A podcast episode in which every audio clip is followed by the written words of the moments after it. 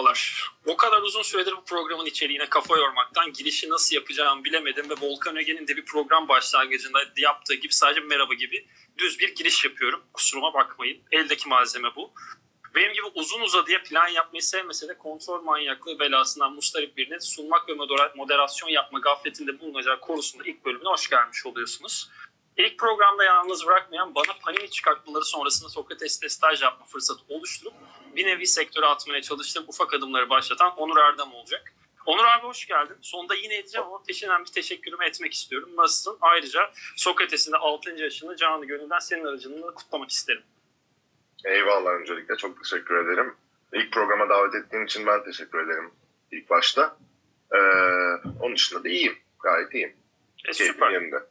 Süper. E, formatı da ben ufaktan hemen dinleyicilere ilk bölüm olduğu için anlatmış olayım. E, her iki haftada bir konuklarımız gelecek ve konuklarımızdan hayatında yeri olan ve üzerine konuşmaktan keyif alacağı bir albüm seçmelerini istiyoruz. Onur Erdem'de kolumda bir Radiohead dövmesi olmasını da ekstra mutlu oldum. In Rainbows albümünü seçti. Ee, Onur abi üç tane sorumuz olacak. Bunlardan ilkiyle ve In Rainbows'un hayatındaki yeriyle başlıyorum. In tamam. Rainbows albümü veya Radiohead diye genelleyebilirsin istersen ilk soruda. Müzik dinleme alışkanlığı bu albümün veya grubun yeri nasıl bir yerde? Yani Onur Erdem dijitalden mi dinler yoksa fiziksel kopyayı mı tercih eder? Çünkü e, telefon kulübesi programında ki e, yayınlarınızda pandeminin ilk döneminde e, evden yayın yaptığınızda In Rainbows'un hediye gelen fiziksel kopyasını da bir, biraz e, hasetle kesmiş bir insan. Şöyle e, o bir taraftan onu bir açıklayayım önce. O fiziksel kopya bana annemin sırasında bir hediye olarak geldi. E, ve yani açıkçası oradan dinlemedim bu albümü. E, çünkü pick-up'ım yok. Önce onu söyleyeyim. E, genel olarak da dijitalden dinlemeyi tercih ediyorum. Yani 2000'lerin başından beri herhalde işte ilk MP3 indirilebilen dönemler 90'lar sonu diye bakabilirsin. O zamana kadar kaset, karışık kasetler, işte kendimiz çektiğimiz kasetler, radyodan yakaladığımız şarkıyı kaydettiğimiz kasetler vesaire derken e, işte 90'ların sonu 2000'lerin başıyla beraber MP3 player'lar, onun devamında da işte artık akıllı telefonlarla beraber ya da işte Spotify vesaire tamamen dijital bir dinleme alışkanlığım var. Önce onu söyleyebilirim. Ee, bu albümün bendeki yeriyle alakalı da şunu söyleyebilirim. 90'ları yaşamış bir çocuk olarak 80'lerin ortasında doğup 90'larda ilk müzik zevkine oturtmaya çalışmış çocuk olarak benim aslında bütün yaşıtlarım gibi e, hayatım daha çok albüm dinleme üzerine, şarkı değil, albüm dinleme üzerine kurulu bir e, müzik alışkanlığım vardı diyeyim. E, çünkü o zamanlar işte kasetini alırdın, kaseti aldıktan sonra koyardın, arka arkaya dinlerdin. Hepsini başa dönerdim, bir daha dinlerdim falan. Çünkü şarkıyı tekrar dinlemek için geri alman gerekirdi gibi gibi şeylerden bahsediyorum. Ha karışık kasetler kaydediyor muyduk? Kaydediyorduk, okey. Ama genel olarak bir albümü aldığında baştan sonra dinlerdin. Hatta ve hatta şöyle bir durum var. Yani e, benzer hisleri yaşayanlar da illaki vardır. E, bir şarkı bittikten sonra hangi şarkının başlayacağını o müzik kafanda çalmaya başlar artık hani normalde de o şarkı bittikten sonra öbürünün geleceğini beklersin her zaman. O e, akışkanlığı ve o tekrarı sürekli yaşadığın için e, bu tarz bir alışkanlığım vardı. 2000'lerin başıyla beraber dediğim gibi dijital dinleme deneyimiyle birlikte bu birazcık bozuldu. O zamandan itibaren sadece şarkıları dinlemeye başladım.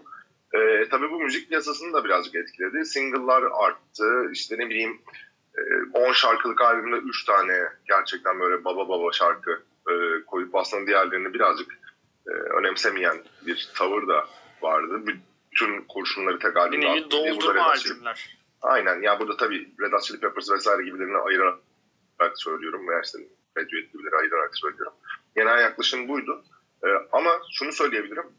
In Rainbows benim tekrardan e, albüm dinleme e, alışkanlığımı geri getiren en azından bir süreliğine bir e, albümdü diyebilirim. Çünkü yani evet ilk başta belli şarkıları dinlemiş olabilirim ama bu albümün baştan sona ve tekrar tekrar e, dinleyerek tekrardan bu alışkanlığa döndüm diyebilirim.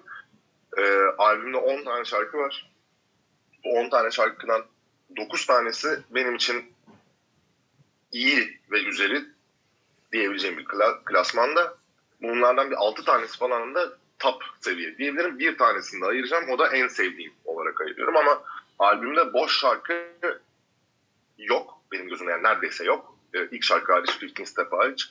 Ee, onda yani kötü bir şarkı demiyorum. Sadece benim diğerlerine kıyasla zevkimde mesela başka bir albümde çok daha öne çıkabilecek bir şarkı olabilir ama bu seviyede diğerlerinin biraz bir tık altında olduğunu söyleyebilirim. Ee, onun dışında da yani In Rainbows'un bendeki en büyük artısı tekrardan bana albüm dinletmeyi öğreten, hatırlatan e, ve tek tek ayırdığında her parçanın birbirinden çok daha değerli olduğu bir albüm e, olmasıyla birlikte de takdirimi ayrıca kazanan bir yapıt diyebilirim. Anladım. İkinci maddede de burada albümün hayatına girişine dair bir sorum olacak da bildiğim kadarıyla abi senin de spor medyasına doğru başlangıcın 2007 ya da 2008'deydi yanlış hatırlamıyorsam. Bir sınava giriyordun ve oradan başlayarak NTV Spor'a doğru ve ardından tabii ki e, canımız kanımız Sokrates'e giden bir yol var. Hı hı. Burada da tahminim senin spor sektörüne adım attığın dönem 2007, 2007 ve e, bu albüm In Rainbows, In Rainbows'un disk ikisi de 2007'nin sonunda hemen hemen sanki o yolculuğunda da eşlik etmiş olabilir mi gibi bir kendimce çıkarım yaptım bu noktada. Yakın ama yanlış bir tahmin. Şöyle ben ilk 2006'da girdim sektöre. Radikal Gazetesi'nin spor servisinde çalışarak. Ee, ilk stajyer olarak girdim 2006 Ağustos galiba. 2006 Ağustos'ta orada stajyer olarak başladıktan sonra ilk 6 ay bu şekilde devam etti. Son bir yılımda e, 2008 Mayıs'a kadar diyeyim e, yarı zamanlı part time bir çalışan olarak devam etti. O sırada da okulu bitirmeye çalışıyordum öyle diyeyim. E, uzamıştı çünkü bir sene. E, 2008'in ilk 5 ayı vesaire o benim okul bitirme sürecim. Bir taraftan da zaten Mayıs'ta Radikal'den ayrılma sebebim de Haziran'da finallerimin e, olması ve artık hani okul bitirmek zorunda olmamdan sebep bir durumda o. E, senin dediğin sınav e, yanlışlıkla girip kazanıp NTV Spor'a girmemi sağlayan sınavda 2008 Haziran e, başı e, tam o dönemde. Yani okulu bitirmeye çalışırken bir anda yanlışlıkla karşıma böyle bir şey çıktı. Ha, okulu bitirdik oradan devam ettim. O ayrı konu. E, ama tam bu albüm de aslında hayatımda şöyle bir geçiş dönemi. Yani okulu bitirmem lazım. E, işte bir taraftan çalışıyorum ama ne yapacağım belli değil. Geleceğimle alakalı çok soru işareti var. İşte ne yapmak istediğimi de çok bilmiyorum gibi bir dönem. Yani aslında benim de e, okulun bitmesine yaklaştığım, kariyer arayışında soru işaretleri barındırdığım e, ve birazcık akışına bıraktığım bir süreç. E, albümle tam o süreci temsil ediyor aslında. Anladım. Aslında e, benim de yaşım yani hemen hemen senin o dönemde mezun olduğun yaş aralığında olduğu için ben ve benim yaşadığım insanların da çok yakın yakinen e, deneyimlediği bir süreci atlatmışsın abi o dönemde. In Rainbows'un tamam o, o halde benim e, komple teorim tutmasa da albümün hayatına girişinden sonra e, bildiğim kadarıyla daha sonraki yıllarda olmak üzere de olsa iki tane Radiohead konserine biletin olduğu halde kaçırmak gibi bir talihsizlik mi denir, şanssızlık mı denir ya da sen nasıl e, tanımlamak istersen abi o sana bırakmak istiyorum. Ama e, hem In Rainbows albümünün hayatına girdiği dönemdeki etkisini hem de yani tabii ki az önce de söylediğin gibi sana albüm dinleme alışkanlığını tekrar getirmesi bu çok ayrı bir nokta. Hem e, In Rainbows hem de ardından bu kaçırdığın Radiohead konserlerini bir hikayesini tabii çok özel olmaz o değilse eğer dinlemek isterim. Şöyle abi ilk kaçırdığım Radiohead konseri 2012 3 Temmuz Bologna konseri. Ee, orada şöyle biz bir arkadaş grubunda işte Ogan, Eda, ben, İzi e, dördümüz önce şeye gittik. Rockwerter'e gittik. E, Haziran sonu. E, 1 Temmuz'da Rockwerter bitiyordu. Rock Belçika'da festival. Belçika'dan planımız şuydu yani. E, işte iki gün kala işte 27 Haziran falan şey 27-28 Haziran festivalin başlangıcıydı. İki gün önce Amsterdam'a gittik. İki gün orada kalacağız. Oradan Belçika'ya geçeceğiz. Dört gün festival. Festival birinde bitiyor. Birinden sonra işte Brüksel'den Bologna'ya geçeceğiz. Bologna'da üçünde Redwood konseri e, izleyeceğiz. Oradan da Roma'ya gidip üç gün, iki gün, üç günde Roma'da kalıp oradan da geri dönmek üzerine bir planımız vardı. E, abi 10 Haziran gibi galiba o civarlarda Ha, biletli falan da aldık bu arada yani. Bilet falan da vardı işte. O dönemin parası 80 euro ama o dönem euro 2.2 falan yani. Hani bu anlattığım çok radikal ve ekstrem pahalı gözüken tatil e, yani bu Gerçekleştirebilecek için ücretlerde. evet gayet makul bir şekilde gerçekleştirebileceğin bir e, süreç diyeyim yani bir imkandı, bir plandı. E, abi şöyle 10 Haziran civarı falan böyle Haziran'ın ikinci haftası falan Radiohead'in Toronto'da bir konseri var. Turnedeler o sırada işte Toronto'da var. Oradan bir yere gidecekler. Sonra Avrupa'ya geçiyorlar falan işte üçünde de Bologna konseri var. Abi 10 Haziran Toronto konserinde e, test aşamasında provalarda sahne çöküyor. Sahne çöktüğünde de orada görevlilerden bir tanesi çalışanlardan biri o kazada hayatını kaybediyor. E, bunun üzerine Radiohead'in turu iptal edildi. E, ve doğal olarak bizim 3 Temmuz konseri de haliyle iptal edildi. E, o konser Eylül sonuna alındı diye hatırlıyorum ama yani Eylül sonuna alındı. E, abi ben çalışıyorum. E, zaten daha önceden o planı yapmışım. E, tekrar bir yurt dışına git gel. O da bir masraf ekstra falan filan derken onun tekrarına gidemedim abi. Ve o ilk Radiohead konserini kaçırdım. Birincisi böyle. İkincisi 2019'da e, Radiohead'in değil de Tom York'un yine İtalya'da bu kez Floransa'da bir konseri vardı. Yine Temmuz'daydı. Bana bir hediye olarak gelmişti o bilet. Ee, orada da şöyle bir durum oldu. Doğum günümden önce alınmış bir biletti. Bir ay önce falan işte Mayıs, Nisan sonu, Mayıs başı falan alınmış. Hatta Nisan'da falan alınmış bir biletti. Ee, doğum günü hediyesi olarak alınmıştı. Ee, ama o sırada o kişi, bana o bileti alan kişiyle e, hayatta yollarımız ayrılınca doğal olarak o konserde güme gitti. Onu da kaybettik. Ee, onun dışında bir tane şey var. Aslında arkadaşlarımın gittiği ama benim o sırada maddi durum el vermediği için e, ve sıkışık bir dönemde olduğum için gidemediğim başka bir konser ama o bunlarla yarışmaz yani. Bunlar da en azından hakikaten biletim vardı yani. O yarışan konser e, hangisi acaba? Abi yanlış hatırlamıyorsam şey ya neresiydi ya? Berlin'de bir tane Lollapalooza yapılmış. Ya, ya Lollapalooza. Berlin olabilir 2016. 2016 Berlin. Berlin. Ya. Çünkü yanlış hatırlamıyorsam ben Sokrates'i daha ilk keşfettiğim dönemler hepinizi böyle e, daha liseyi yeni bitirmiş biri olarak takip edip İnan abinin yanlış hatırlamıyorsam o konserden bir paylaşım vardı. Oradan bir çıkarım yapayım dedim de. Abi olabilir. Olabilir. Şey, e, Emo Shepul'dan onun zaten şey albümüydü. Ya onun turnesiydi galiba. Yanlış hatırlamıyorsam. Emin de değilim ama şimdi. Emo Yalan şey.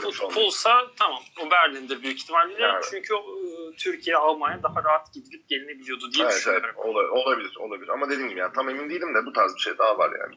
Anladım. Ee, bu konser hikayesini sormamdan önce e, In Rainbow'sa da şöyle bir yorumda bulunmuşsun abi e, albüm özelinde. Hiç boş şarkısı olmayan Is 15 Steps sana çok hitap etmediği için onu daha sana hitabından ziyade başka bir albüm için çok farklı bir yerde olsa da e, çok iyilerin arasında o kadar iyi olmadığı için altta kalan bir yani Türkiye'nin stoper attığı gibi bir şey aslında. Ö- Ya şöyle- saçma durabilir ama Şöyle diyeyim. Açılış şarkısı olması ve ondan sonra gelen bütün her şeyin çok iyi olması sebebiyle bir an önce geçip diğerlerine gelmek istememden sebeple de belki de şarkıyı o kadar olabilir. e, Olabilir. içselleştirmemiş olabilirim yani. Olabilir. Hatta yanlış da bilmiyorsam e, Peaches grubunun Fuck the Pain Away şarkısının double partisyonundan mı, gitar partisyonundan mı ne etkileniyor? Tom York ve direkt şarkıyı oradan kuruyordu. E, Ben In Rainbow'sa dair şöyle bir yorumunu duyduğum için söylemek istiyorum abi. E, bir- Dokuz şarkı çok iyi. E, yani hemen her şarkı çok iyi. Bir tanesi benim için en iyi demişti. O en iyisi hangisi? Çünkü şöyle bir e, planımız var. Bu da sizin Sinan Güler'le soyunma odası formatınızdan e, görüp çok mantıklı deyip bir playlist oluşturma düşüncem var. Her konuktan birer şarkı alıp. Hem oraya eklemek istiyorum hem onun üzerinden belki biraz da ufak ufak şarkı özellerine geçeriz diye umuyorum. Abi şarkı Owner. Çok Ee. Yani ve Rick Owner da benim hayatımda en en en en sevdiğim kaç üç şarkıdan falan biridir muhtemelen. Ee, muhteşem bir e, şarkı olduğunu düşünüyorum. Yani şöyle modumu değiştirmek için ya da belli moda uyum sağlamak için o modu daha da kuvvetlendirmek ya da değiştirmek için diyeyim. Ee, müziğe sık sık başvuran bir insanım. Bir- yani bazı şarkıları sadece mutsuzken veya üzgün olmak için, bazı şarkıları yükselmek için, mesela Backstreet Boys gibi örnek verebilirim. Ee, bunları sadece hani daha böyle up bir hale gelmek için falan dinliyorum. Rick Owner'ı her halde dinleyebiliyorum. Yani her halimde, her ruh halimde, her mutluluğumda, her üzüntümde. Ne olmak istiyorsam, yani ne zaman o şarkıya denk gelsem e, dinlemek istiyorum ve bana verdiği en direkt his dinginlik diyebilirim. Huzur, dinginlik. Yani beni tamamen bulunduğum andan çıkarıp e, uzaklaştırıp böyle tamamen onun içine çeken bir şarkı olduğunu söyleyebilirim. Bence Radiohead e, şarkıları yani Radiohead'in bütün şarkılarını hesaba katarsak yani kesinlikle bence orada da ilk üçte yer alması gereken bir şarkı. Orada da şöyle bir durum var. Yani bu albüm neden bu kadar sevdiğime dair. Abi işte 90'ların ortasından itibaren Radiohead albümleri çıkartmaya başlıyor. İşte iki senede bir, maksimum üç senede bir falan bir albüm var. In Rainbows ilk kez Radiohead'in en uzun ve ara verdiği albüm olarak yani o ana kadar. 4 yani senelik bir Rainbows ara var Hail to the Thief'li arada. Aynen ve ondan öncesinde e, çok fazla böyle mod değiştiren, çok fazla e, tarz değiştiren, her albüm farklı bir janra giden, işte ne bileyim e, daha pop, rock vesaireden üzerine oradan bir elektroniğe geçiş, işte Tom York'un orada denemeleri falan kendi kendine işte sapıttığı, delirdiği ayrı bir dönem, işte ne bileyim Amnezyak'la işte Kide Milleti üze arasında- üze bir kendine ev yaptırdığı dönem. Umut Sarıkaya'nın da değişti. evet, evet. Yani Kide'nin, Amnezik'in, Hey to the Thief'in bunların hiçbirinin aslında bir taraftan birbiriyle alakası var ama birbiriyle alakası yok. Gibi de bir durum var burada. Ee, yani iş bu şekilde olunca e, burada açıkçası benim en çok e, sevdiğim, benim en sevdiğim tarzdaki Radiohead janrına tekrar bir dönüş. E, tekrar orayı bir sahipleniş gibi bir taraftan In Rainbows. Mesela bunun devamında gelen işte King of Limbs e, biraz daha yine elektroniğe kayan bir yaklaşım var King of Limbs'in. E, A Moon Shaped Pool mesela yine ikisinin karması onu da çok severim o yüzden.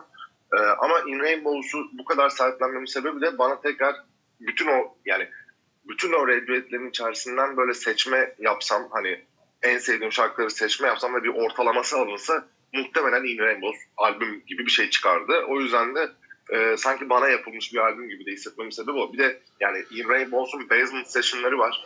Tam Ee, ona gelmek Basement- istiyordum. Ha, yani Harika Basement bir- Session'larının da çok bunda etkisi var yani perçinlemiştir en azından sevgimi öyle söyleyeyim.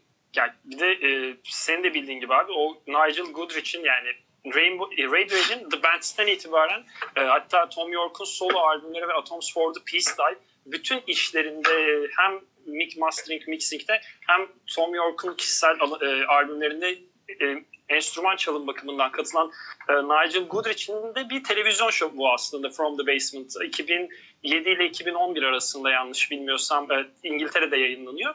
Hatta From the Basement'ta e, bildiğim kadarıyla iki farklı albümü çalan tek grup olabilir Radiohead. Hem The King of Lips hem de e, In Rainbows'un Disk 1 ve Disk 2 şeklinde iki versiyonunda çalıyor. Orada benzer bir şey soracağım sana. Buna mesela bu albümün bu kadar yükselmemin sebeplerinden bir tanesi perçinleyen şey olarak bunu söyledim ya.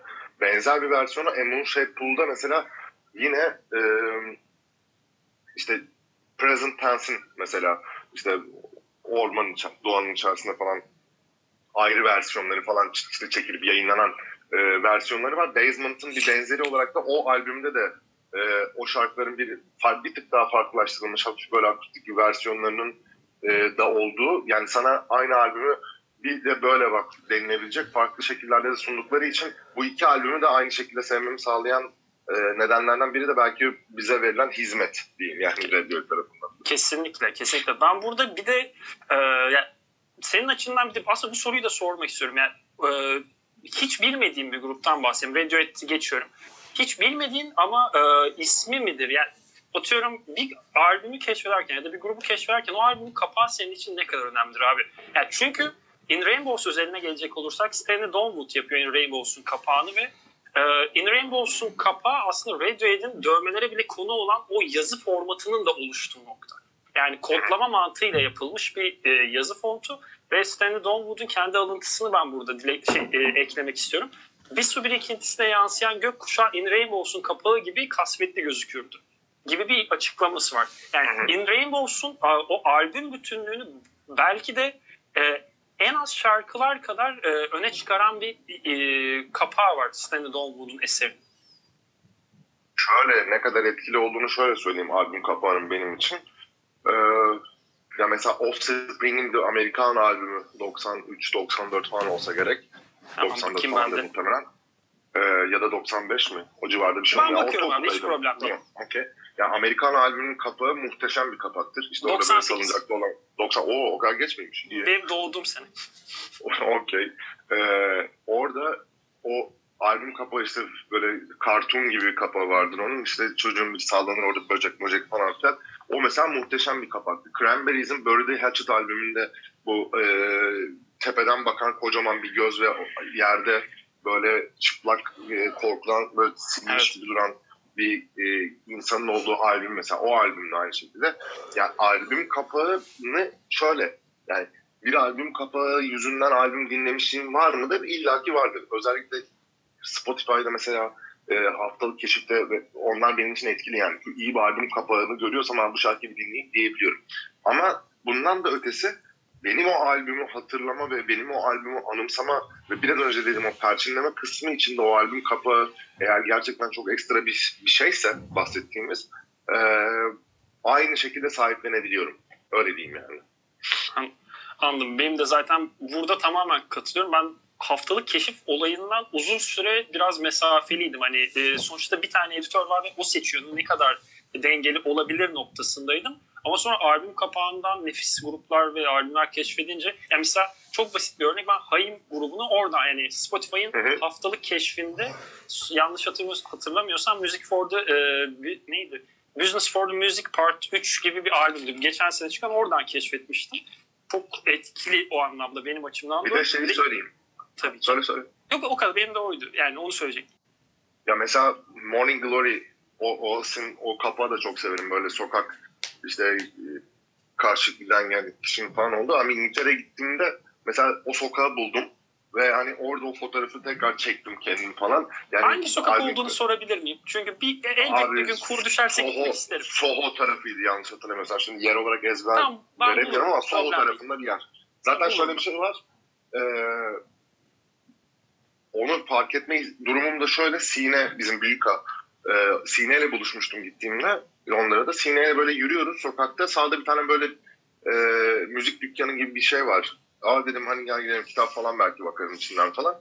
Abi içeriye girdim. Bir tane ibare var.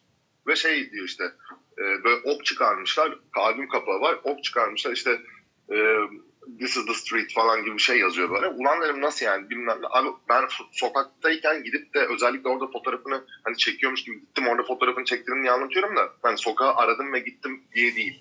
Orada bir müzik dükkanını gezerken orada Morning Glory bu sokak ibaresini gördükten sonra Gördün. dışarı çıkıp dışarı çıkıp o açıdan baktığımda has siktir dedim yani. Aa Abi öyleymiş. bu. Instagram'da paylaşmış mıydın? Çünkü eğer paylaştıysan biz bunu yayın postunun altına direkt eklemeyi düşünüyorum da. Bakayım abi paylaşmış Yok problem değil. ya. Yayından sonra da ben sorarım abi sana. Eğer varsa Tamam tamam. bunu bir tek hani biz gözümüzde canlandık dinleyenler de bunu görsün isterim. O sebeple sormak istedim. Olur olur olur tabii ki. Tabii ki. Bulursam tabii ki şey yaparım. Yollarım.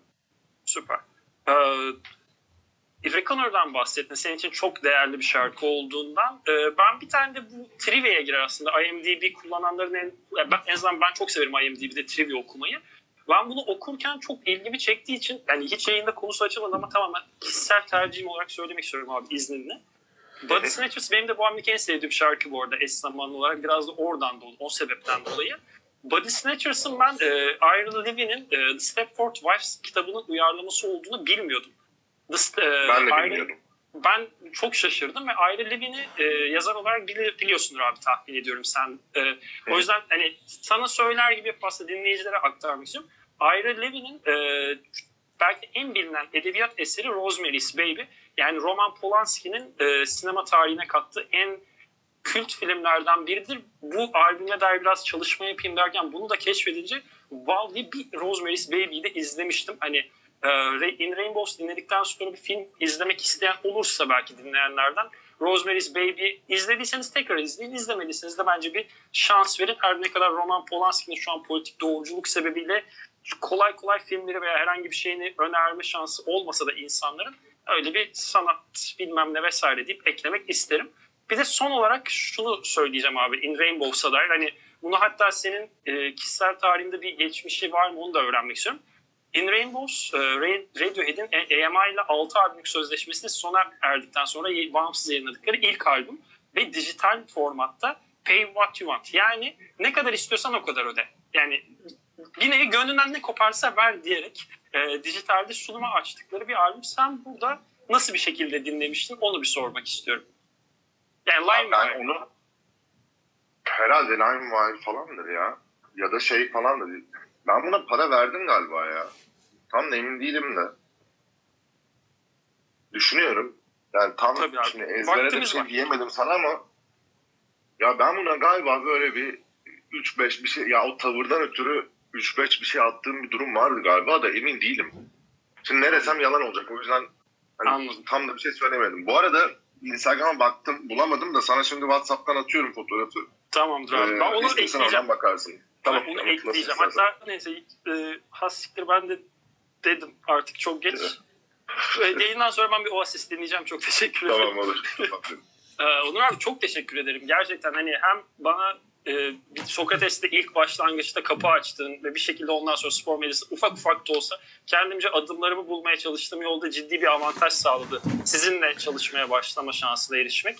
Ardından Chorus benim bir nevi kendim bildim bile 7-8 yaşında işte Robbie Williams'ın Escapologist'i çıktığından beri müzik işi yapmak gibi bir hayalim vardı. Bunu gerçekleştirdim. İlk programa konuk e, olmanı rica ettiğimde hiç kırmadan kabul ettim. Bir haftadır başının etini yiyorum. Abi hangi gün müsaitsin, abi hangi gün müsaitsin diye. Hakikaten yani e, programdan ziyade ben ant olarak çok canı gönülden teşekkür ederim. İyi ki varsın abi. Rica Çok ederim. sağ ol. Görüşmek Ben üzere umarım ederim. sağlıklı Dediğim gibi yani ilk dönemlerde. programa davet ettiğin için de ben ayrıca teşekkür ediyorum. Abi yani programı Yolun yaptığımda açık olsun diyeyim. çok teşekkür ederim. Umarım sağlıklı şu e, maskeden kurtulabileceğimiz zamanlarda umarım sen de görüşme şansımız olur gerçekten. Sizinle sohbet etmek her zaman çok keyifli abi benim için. Çok teşekkürler. Kendinize. Eyvallah canım. Görüşmek, Görüşmek üzere. üzere. Chorus'ta bir programın daha sonuna geldik. Programda bahsedilen albüm, notlar ve içeriklerin tamamına boşyapmaenstitü.com'daki bültenden ulaşabilirsiniz. Diğer bölümde buluşmak üzere.